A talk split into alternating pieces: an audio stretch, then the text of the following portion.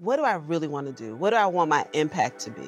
And I started thinking about my family. So I don't have children, but I have nieces and nephews. And, you know, at the time, my, my grandparents and my mom was still living. And I said, you know, I, what could I really do if I really want to be impactful?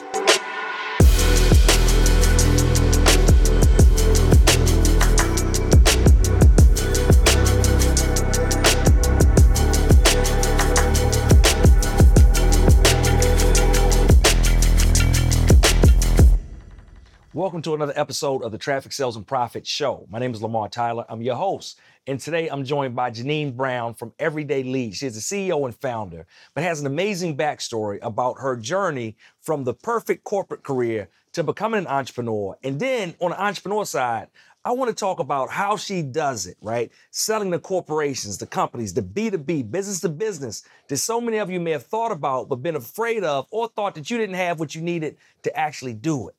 But we're about to find out. What's going on, Jeannine? Hey, so good to be here. Yeah, and thank you for being on. I'm excited to have you here. I am honored to be asked. I feel like I made it, Lamar. I made it. So if nobody knows, I'm telling you today, I made it. right, there we go, right. I feel like this is gonna be our most popular episode ever. I'm speaking it into existence. I love it.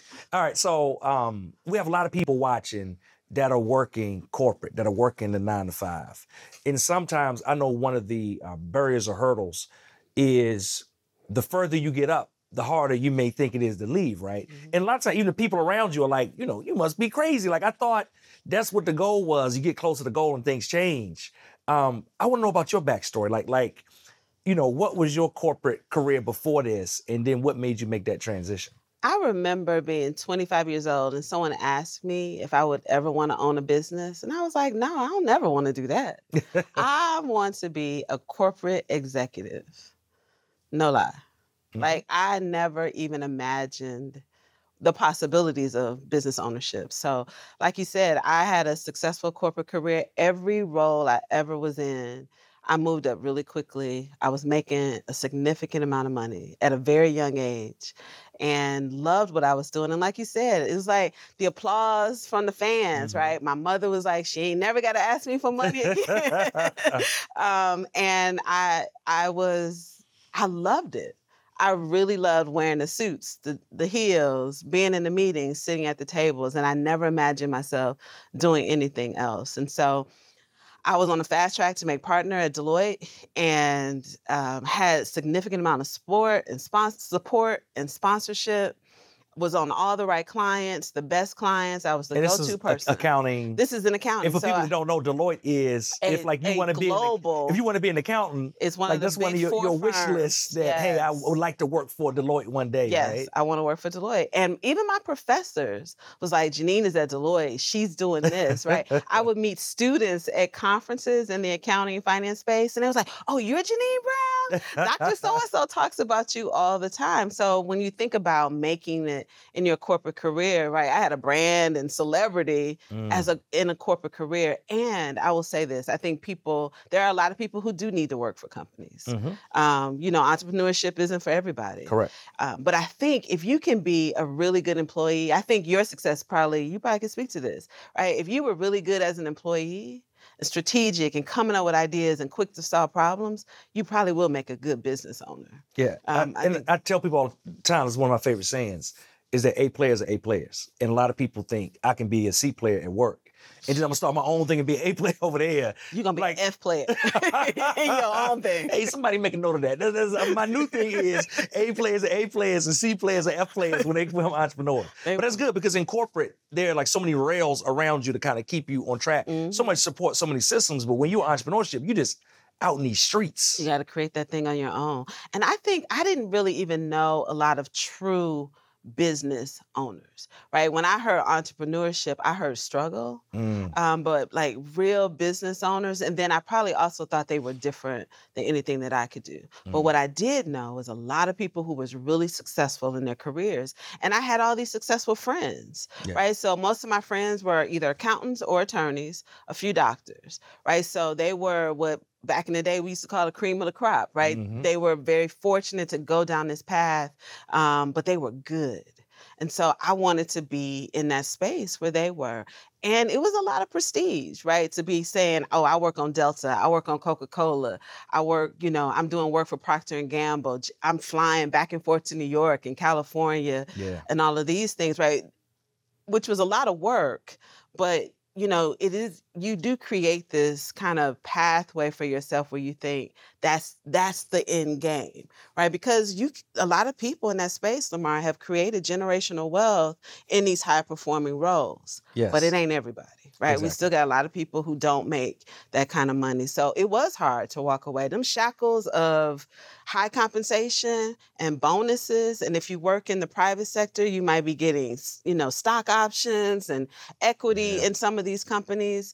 So it's hard to walk away. this is we did an interview with Ashley Kirkwood, and she was telling me as a lawyer, this firm she worked with, all the benefits and bonuses she got. Mm-hmm. So my first question was like, they still hiring? and like, what my qualifications need to be? Because I'm like, I don't get that stuff now. my so. bonus used to be more than what my mother made every year.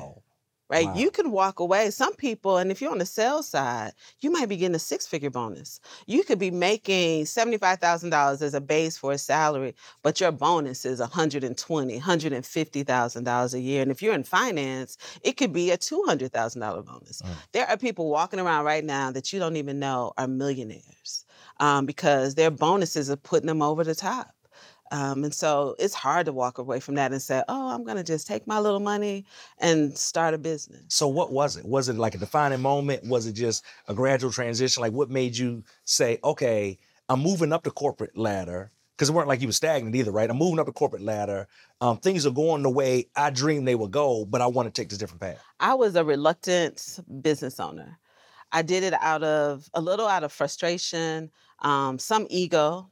And the ego part came when I was uh, working with a partner and clients were circumventing her to talk to me. Mm. She was problematic. Sh- They she she wasn't following through. Sh you know, she just she was problematic. And I realized, wait a minute, she's making like 1.5 million dollars a year, and I'm only Hold hold on. making Say, say what? yeah 1.5 a year. a year. But the clients, CEOs and mm-hmm. COs and plant managers are calling my cell phone wanting to for me to be the solution to their issue and literally saying, Lamar, don't tell her I Just not want to deal with it at all. they want to deal with her. And I was like, wait a minute, what is going on here? And I thought about it and I thought about it and I loved that work that I was doing. So I was doing economic development work at the time. Mm-hmm. And so I was negotiating with cities and county governments to get cash and buildings and training stuff people don't, regular folks don't even know is happening out Mhm. here. Um, and I loved it. So city officials knew who I was. I was state officials. I was negotiating on, on behalf of my clients. We were walking land, talking about buildings and all of this stuff. And I was like, I could do this myself. Mm. Cause she's again making 1.5 million. I'm making 200 and something, then getting some bonuses, but no. Mm. And I literally was like, I'm not gonna do this anymore. And I had stacked a lot of cash. So I was like, okay, maybe this is a time for me to be a little bit more reflective and figure out really what I want. Also, the accounting industry had changed a lot. Like regulations that we we were highly regulated at the time. The federal government was just a lot of oversight. The industry was changing, firms were consolidating. Um, it was just real a lot of turbulence. And I was like, I don't need this. So tell me about when you make that mental decision, because you always got to make the mental decision for the physical decision happen. Um, when you made the mental decision, okay, I'm gonna step out on my own. What were the first things that you did? You talked about you, you had cash stacked up. Um, but like, what were, the, what were the first steps you took? Do not do what I ju- I'm about to share.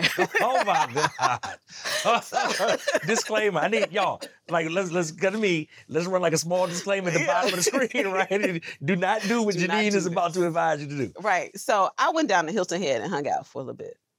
I did. I got in my car, drove down to Hilton Head, and I hung out with a bunch of white folks playing tennis. and really, and then I started thinking about like, what do I really want to do? What do I want my impact to be?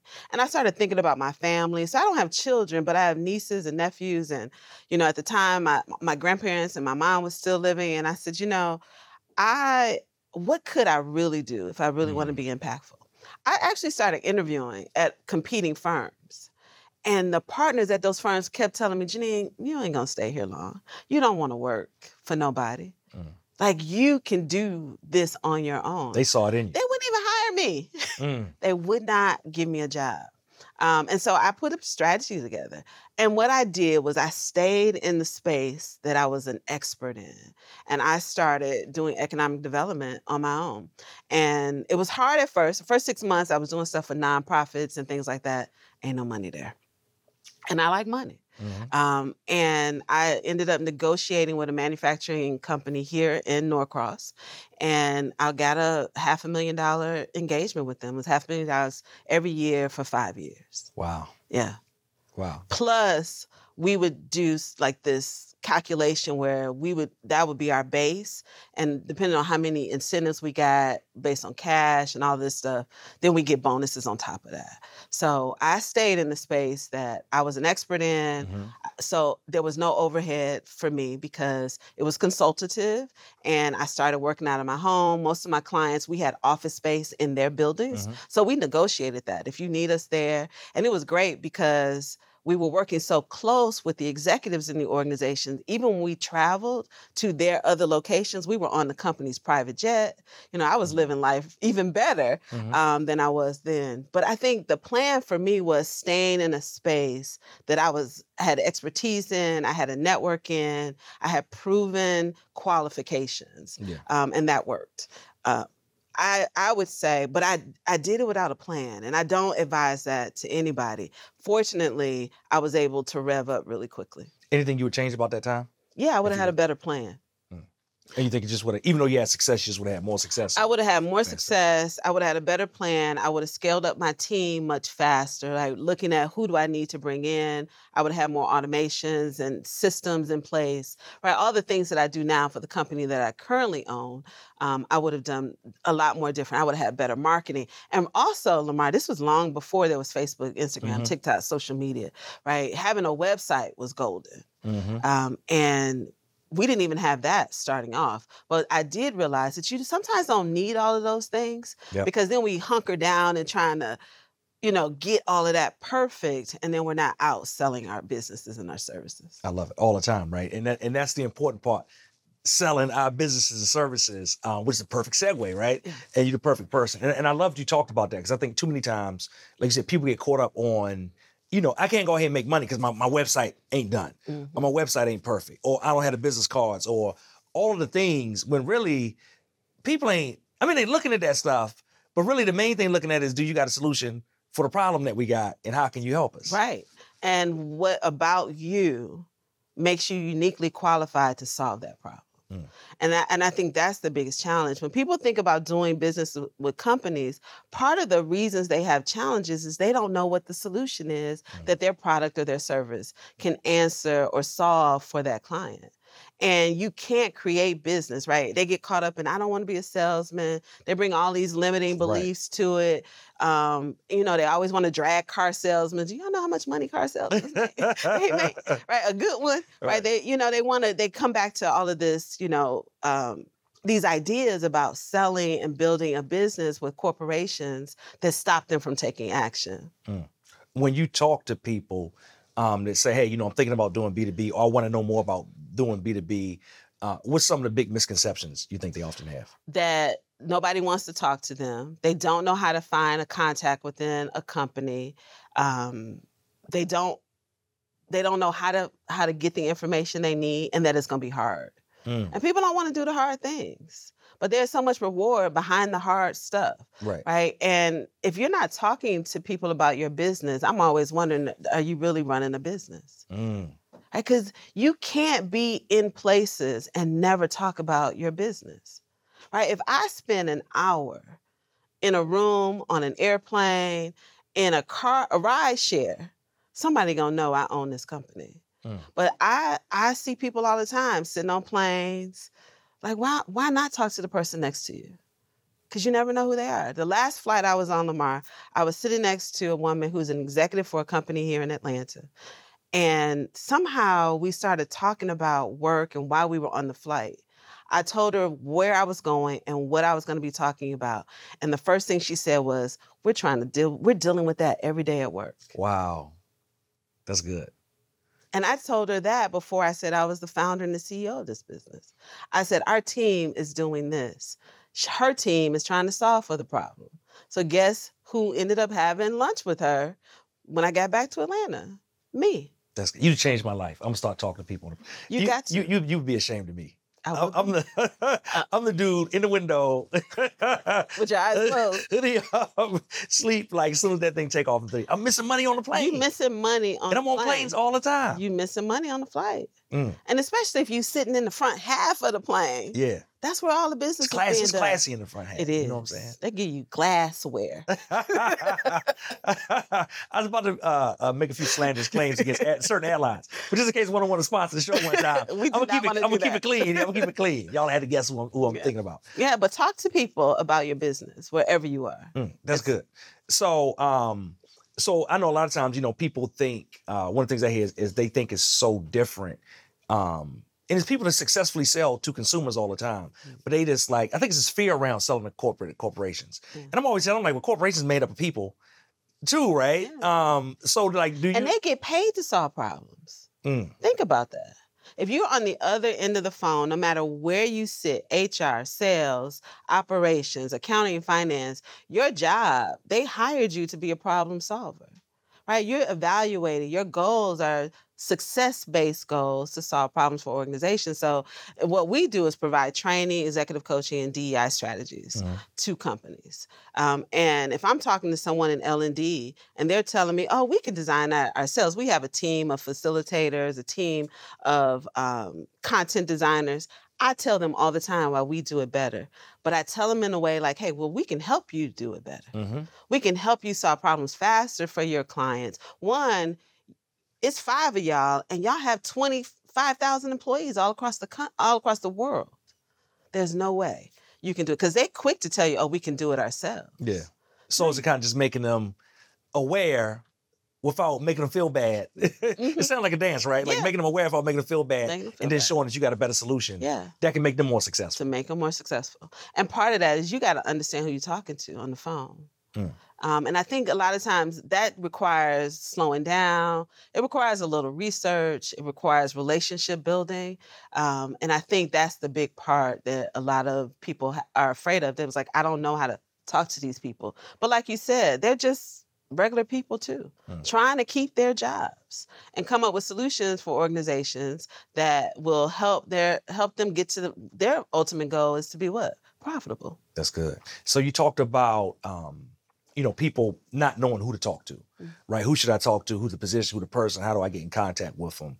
Like, like if somebody's watching, they're running those same type of things. Like, what's the path they should look at, or what are the things they should be doing to try to find out the right person they need to talk to inside this company? So there's a combination of things. Um, free, go to LinkedIn. If you're not building your relationships with people on LinkedIn, I think that's a key. I know a lot of people have a lot of different ideas about what LinkedIn is and how to use it, but people are there. They tell you their name, they tell you the company that they work True. for, right? And it's really easy to find how to get in tou- touch with them. You can call reception and just ask for them that you're going to get patched through. Nobody's going to say, Well, who are you? Why do you need to talk to them? That receptionist is going to say, "Oh, one moment, please," and pass you right on to that person's phone. Um, they sometimes even their email address is there, and there are services out there to tell you, like you can buy a service or even find a service that can give you the email configurations for an organization, and mm-hmm. then you can just slide in their email in their inbox and start communicating with them. It's really easy to find people now because the world is open to letting you know who they are. And I, I'll tell you, a lot of people are willing to talk to you. They want to talk to people. Now I know somebody saying can't be true because I know people's natural thing is that like, hey, nobody want to talk to you, nobody want to answer the phone or answer your email or whatever. Um, but you're saying it's not necessarily the case. I don't think it's necessarily the case. I think what we bring is this whole street mentality no new friends, right? we like, no new friends. Um, but no, I think people do. They want to be able to share what their companies are up to. Now, some people get a lot of calls. And I think you need to be realistic about who you should be targeting. Everybody wants those big brand names, but there are organizations whose names you don't know. Mm. that could use your products and services. They have budgets too. Like we all want to work for the Deltas, the Coca-Colas, you know, all these the UPS, all of these big brands that are in Atlanta that I've just named. Like everybody wants to work for them. So they might be getting a lot of calls. They might have a tighter screening process. It might be harder to get those people on the phone or to respond to your emails. But that second tier of companies, Mm. because there are millions of companies in this That's a good in, point. in the United States. And and I was imagine on the on the um the the tier down, it's probably easier to get to top people Yeah. than like you ain't talking to CEO of Coke. I don't care. Yeah, it's gonna be hard. you know, gonna how many calls or whatever, but but you might be able to land on the desk of a CEO of one of these like mid-tier companies, or at least like somebody in leadership. Yeah, let me tell you something else. You you just Hey, if you're listening, I want you to think about this. Our community needs you. So if I need you to grow your business, it's only one way for you to do it and make it happen, and that is with TSP Propel. TSP Propel is like Netflix for black entrepreneurs. It's a go at your own pace self study system of over 50 plus courses. In addition, we give you resources and templates to execute faster. And we're going to do monthly calls with my coaches to make sure you get everything you need and get your questions answered. For more information, visit www.tspropel.com. saying you might not get to the CEO of Coca-Cola. The CFO of Coca-Cola was my mentor. Mm. Kathy Kathy Waller before she retired, and I still have a relationship with her. Still call her. How did I meet Kathy Waller? I met Kathy Waller through a professional association, uh, the National Association of Black Accountants, that I was a member of since I was a student. This is what people don't do. They don't network. Mhm. They don't join professional organizations where their ideal client is. Right? You got to be out here sometimes in the streets building these relationships with people in environments where there's not so much pressure, where you're sitting next to them in a meeting, you're sitting next to them at dinner, you're having drinks with them at a reception. Um, that's really how I built my network. Mm. And it sounds like nurturing it too, right? and like nurturing you said, like, hey, over the years, not just like, hey, what can you do for me right now? Oh, nothing, throw you away, but to continue Mhm. continuation and nurturing that down the line and Right. staying connected. So I can pick up the phone and call someone like her or other executives that I know. Maybe I'm not doing business with them, but I could say, hey, who do you know? Do you know anybody? This is what our company's doing. I'm trying to get in this organization. Do you know someone? One of my close girlfriends is an executive with the New York Times. And people's like, why aren't you doing business with them? Because I don't really want to, but her network, I want. Mhm. So I spend time with her, like, hey, let's talk about these other companies. Do you know anybody here at these organizations in New York? Because I want to get into doing more business here. Mhm. So sometimes you might not want to work at your friend's company, right? You want to keep that relationship a little sacred, um, even if you do good work, right? Because anything could happen. Right. Um, but she knows other people. She knows other CHROs. She knows other people that I can talk to. So, Good. and you can't get referrals if you don't know nobody. That's true. so um, let's talk about uh, uh, the actual sales portion. Okay. So we got the lead, we find people, we connect through LinkedIn, um, network and relationships, whatever it may be, right? Uh, uh, warm referrals. Um, like, like, what does the sales structure normally look like if I'm trying to sell to companies and corporations? So there's a lot of ways to do that. So so you got to one understand your customer journey, right? So when you're bringing someone into your organization, your product or your service, what do you what are they going to experience, and what services do you have um, when you bring them in? You got to know at what point they're coming in. So like I said, we have three services that we offer. We want to be able to make sure our clients can we can touch our clients with all three services, Okay. not just one. And we had a bad habit of saying a bad habit of only doing this one thing. So we only do executive coaching, but we're not talking to people about training. So the first thing we had to do is really get clear about how a company can walk through all of our services annually. Year after year after year, right? So we can touch the entire ecosystem of their organization. So that's the first, to me, the first part of the sales structure is mm. understanding what your business can do and how your customer is going to experience it. Sure. The second part is getting them on the phone or getting an in-person meeting and you have to be a good question asker and Okay. a good question listener too. I don't say li- listening too, right? Right. Yep. So you got to be able to ask good questions and be able to listen. And I don't think people build those skills. That is a that's the sales process That's right. asking great questions and listening so that you can slide in and say, well, we can solve that problem for you. Um, and this is how we'll do it. And there's some key questions that you have to know how to ask um, so that you can provide. So, one, you can get the information from people. A lot of people think you got to do a lot of small talk, you got to ask about the weather. Don't nobody want to talk to you about that because you have a limited amount of time 30 minutes at the most for most of these meetings, even in person. Um, and so you want to maximize that time in that sales process. And then, like I said, there's some key questions that you want to be able to ask people. And I, I have categories for them um, to make sure that in that sales process, you're talking people to the point where you can sell them something. Mm. So really just kind of those questions what bring up um, not just the answers you need, but Mm-hmm. kind of um, I'm assuming like like bring up what inside of them. So it brings up the answers you need. Okay. Basically. So one of the questions is a situational question. So you're sitting down and I'm like, Lamar, you know, it's great to be here. I know you have an amazing staff and they are performing well. But if there is something about their performance, what else do you think they would need to take them to another level? Right. So then you're going to tell me the situation that you're dealing with. But Yeah. yeah, we do have this great team. Um, we got some people who are really experienced, some that are, you know, early in their career. And I really want to get those early career people working a lot more independently, right? So you're Yeah. telling me the situation in your organization. And then I might come back to you with an, with another question, right? You've given me all this information. And that's why listening is really important. And you don't want to jump on and say, "Oh, I got a solution for that." The People qu- do that all the time. And do, and typically when they do that, what are they? They they wrong. Yeah, yeah, exactly. They come to the wrong conclusion because they're trying to come to a conclusion really quickly. Yeah. Right. So then my next question would be to someone is like, well, clarify that for me, right? A clarifying question. So I would repeat back to you what you said, and I would say, well, can you provide me a little bit more information about that? What kind of things do you think they will need to get them to the next level? And then you start rattling off things. Oh, I think if we can help them be a little bit more polished in their communication, if if we could get them to um, be better problem solvers, right? So now you're telling me technical things they need related to their development, right?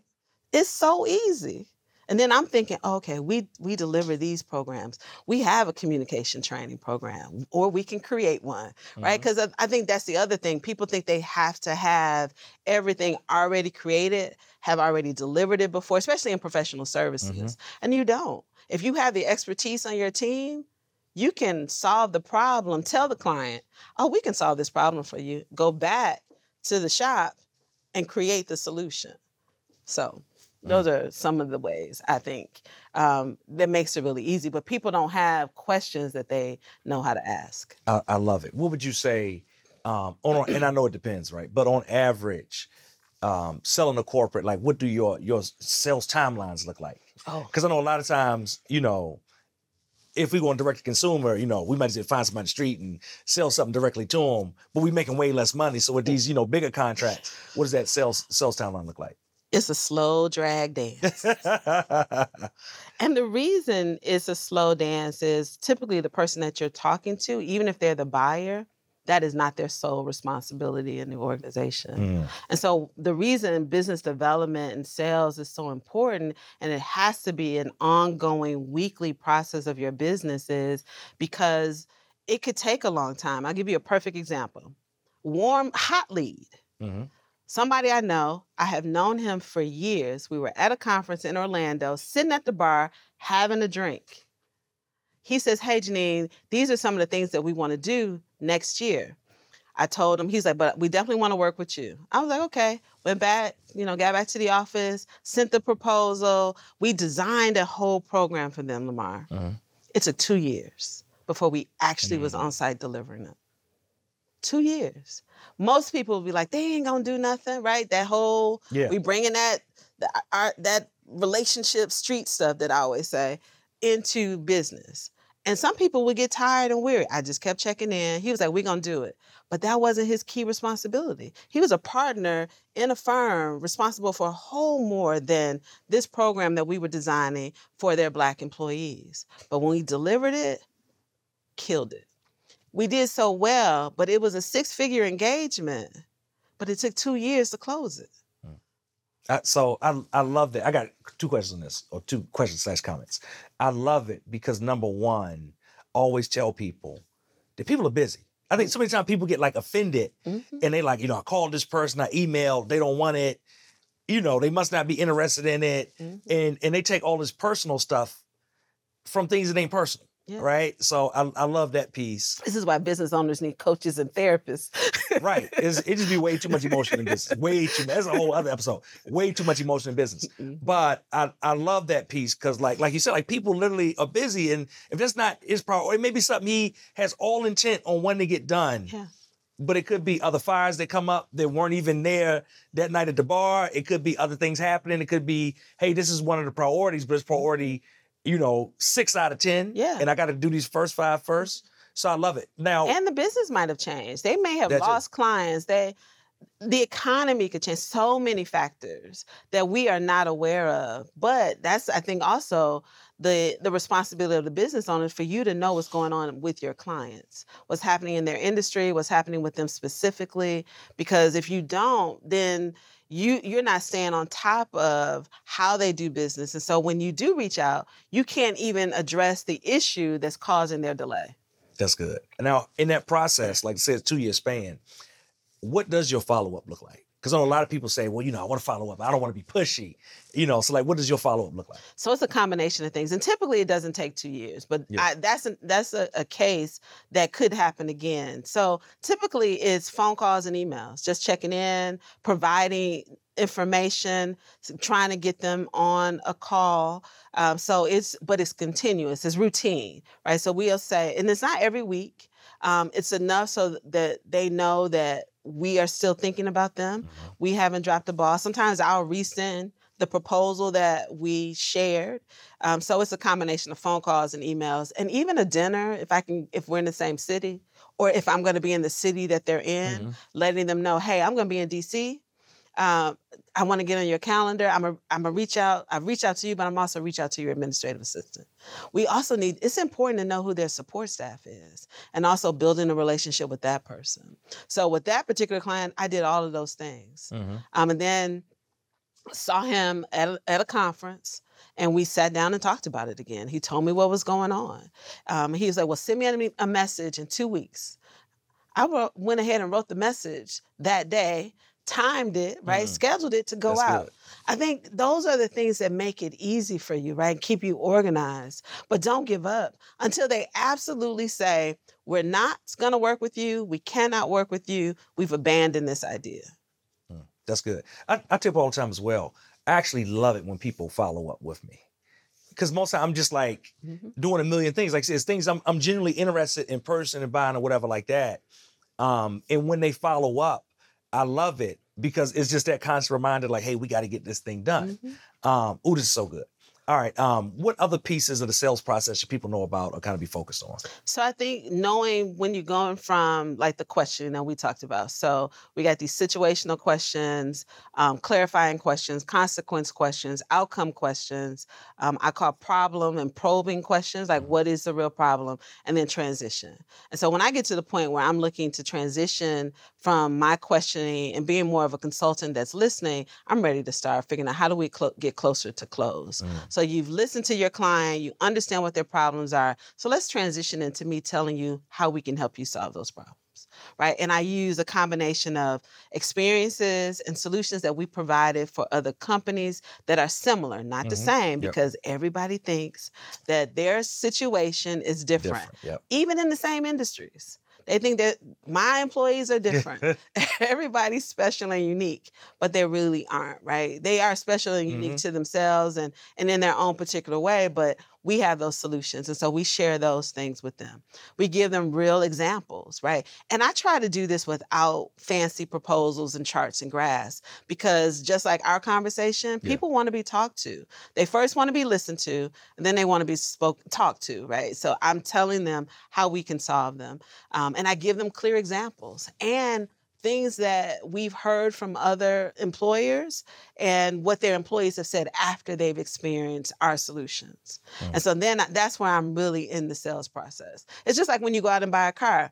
They're gonna listen to what you want, and then as soon as you slide into them bucket seats, what happens? They're gonna tell you this is how you how you gonna feel riding in this car every day, the reliability of it. And so I'm giving Yeah. them all the benefits of working with us because there's a lot of people out here that think they're doing exactly what we're doing. But we prove to them every day, starting in the sales process, why our experience, their experience with us is gonna be different. That's good. Our, we know your employees because we were them, right? I used to work in public accounting.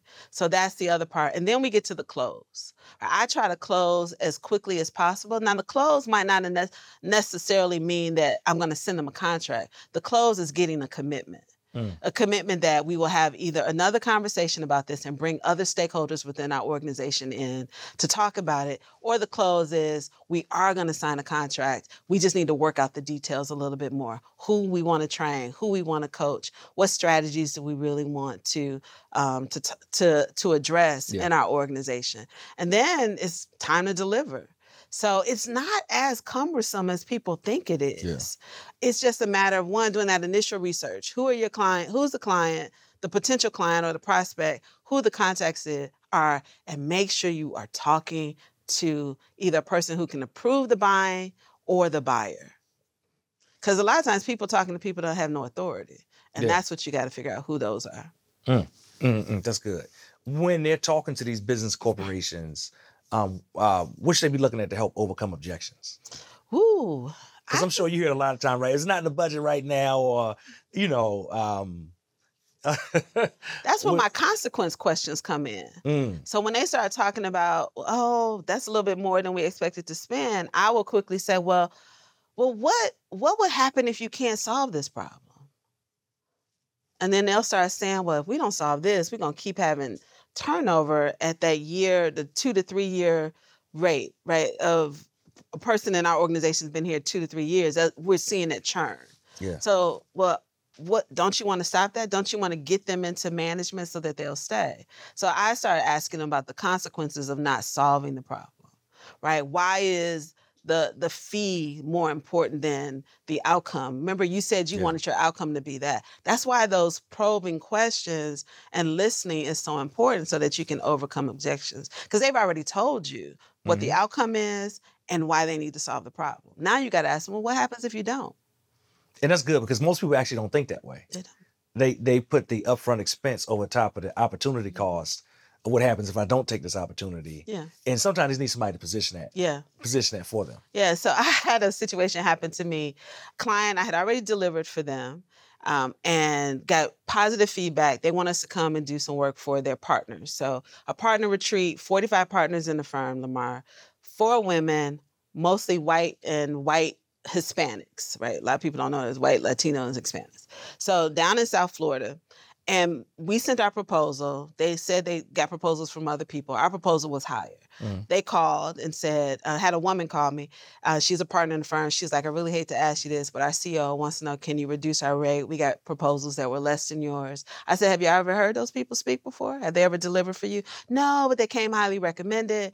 Um, and I said, well, what were their, what was the rate that they they sent it in? They told me the rate.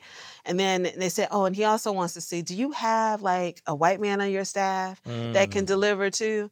Um, just to be in a room, they just want to make sure that the men that they're going to listen, right? They're going to take action. And I said, well, no, I don't, and I won't be bringing anybody, and I cannot reduce my fee. I said, y'all have already experienced us. You've seen the feedback. You know that I can speak to this, right? I held my ground. And it's like, well, we want to do more work with you next year, and we got another thing we want you to do. I said, let's do this. If there's no impact, I'll give you a refund, 100%. Mm. That's how I knew. Before I left, they offered me a job twice. They was like, will you come work here? and that's the sales process too. So even when you're delivering, you are still selling. Like a lot of people, I think they lose their momentum and they deliver their product or service and then they out, right? I didn't, I got the check, it's been deposited in my account. But even in that delivery process, that is really your final step in the sales process because it should start you selling again. You should go from step five back to step one. So, th- you know, as you're saying this, I'm just seeing all of the parallels. And I like to point them out because, again, um, like you said, hey, you're going to clients and they're saying like, you know, my thing is different, right? They're in Atlanta, I'm in Chicago. You know, you- we may have the same type of thing, but it's totally different because Right. regional or or whatever. It is. Like people always think it's different, but what you're talking about is the same thing that works for products. It works for services. Like a lot of the framework you lay down is the same framework for B2C, hmm right? You talked about lead generation. Yeah. You talked about, you know, listening to what the problem is, providing solutions based on the problem, Mm-hmm. overcoming objections, um, you know, um, um, crafting an offer that fits the needs. Yeah, that people. irresistible. You talked about risk removal. yes. You told them like, hey, you know what? Like, you know, on, on somebody's Shopify site, maybe a 30-day money back guarantee. You them like, hey, I told them like, hey, if I come down there and I don't deliver, Yeah. like this is what we can do to remove the risk from you. Yeah. And to say that I stand behind this product, whether the product is a product or service, yourself or whatever, Yeah. I stand behind it that much. Yeah. Um, so again, right, it's like for all the people listening, I think what's important and, and what I want them to take away is um our mind a lot of times tricks us into saying it's not a conversation for me. Yeah. And then it like shuts down. And there's so many nuggets that we can pick up to where instead what our mind um, should be saying is, um, how can I make this conversation for me? Like even if it doesn't seem like the parallels are there, taking the pieces of it and applying it to whatever we do and how we do it. Yeah. And it's all a mind game. You got to change your mentality about it. But again, you have to know what your products and services can do and the and the solutions that they can pro- provide.